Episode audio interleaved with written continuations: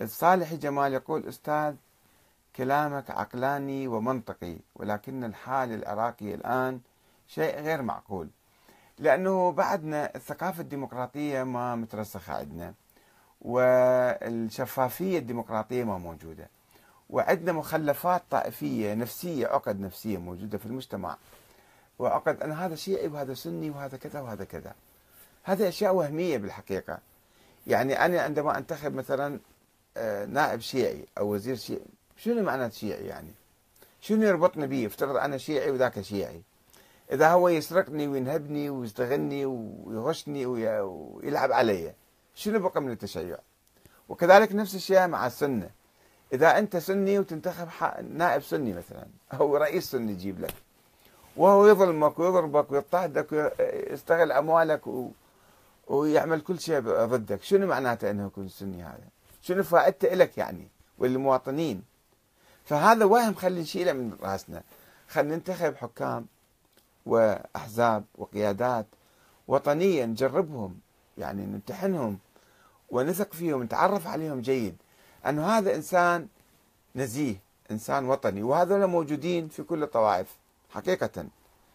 خلينا نتعرف على ذولا وننتخبهم من دون حساسية طائفية.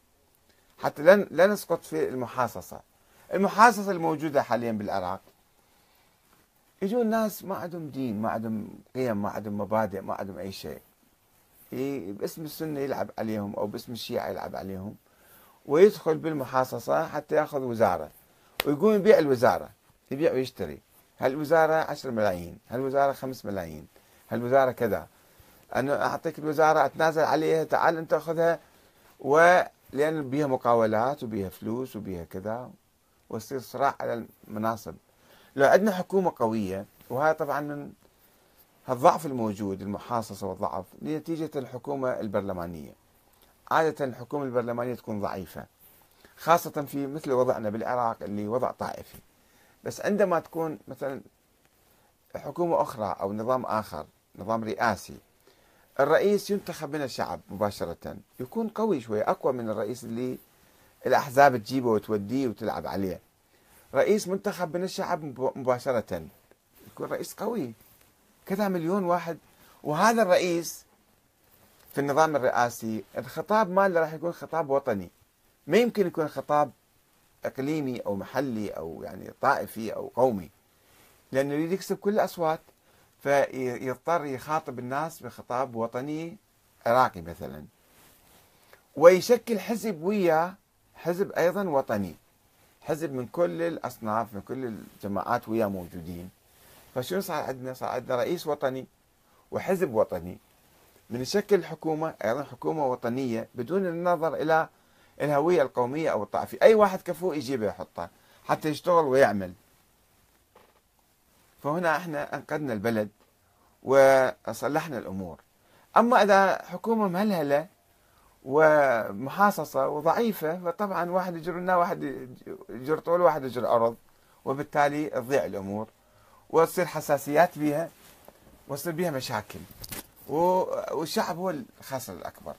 فلذلك علينا أن أول شيء نبدأ نغير الثقافة مالتنا أن لا ننظر للأمور هذا سني وهذا شيعي. ثم نغير النظام شوية.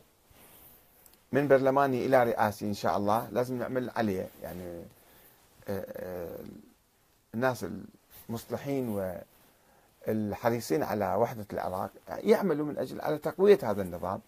كثير من الناس يقولون أن النظام ضعيف. وشنو هذا النظام؟ الديمقراطي وبطلنا مرة الديمقراطية. زين مثل الديمقراطية شو تسوي بعدين؟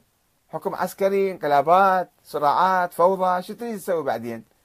ماكو أفضل من النظام الديمقراطي. بس النظام الديمقراطي إذا كان ضعيف قوي. مزيد من الديمقراطية مزيد من الشفافية.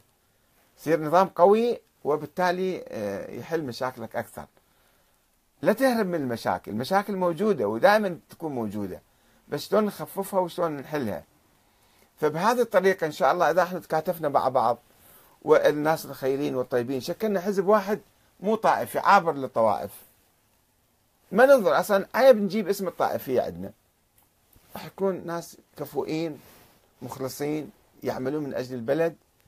لكل البلد. مو أنا أشكل حزب إسلامي مثلا للشيعة فقط وحزب إسلامي للسنة فقط. هذا طلعت شلون إسلامي هذا؟